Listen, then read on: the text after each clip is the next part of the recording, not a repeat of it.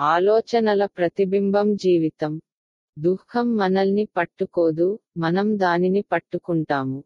మనం భయపడేది నిజంగా జరిగినా అంతగా భయపడాల్సిన పని లేదు.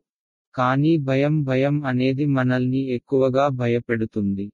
ఇలాంటి మనస్తత్వం ఉంటే ఏది వచ్చినా ఏది జరిగినా మన జీవితంలో విజయం సాధించవచ్చు.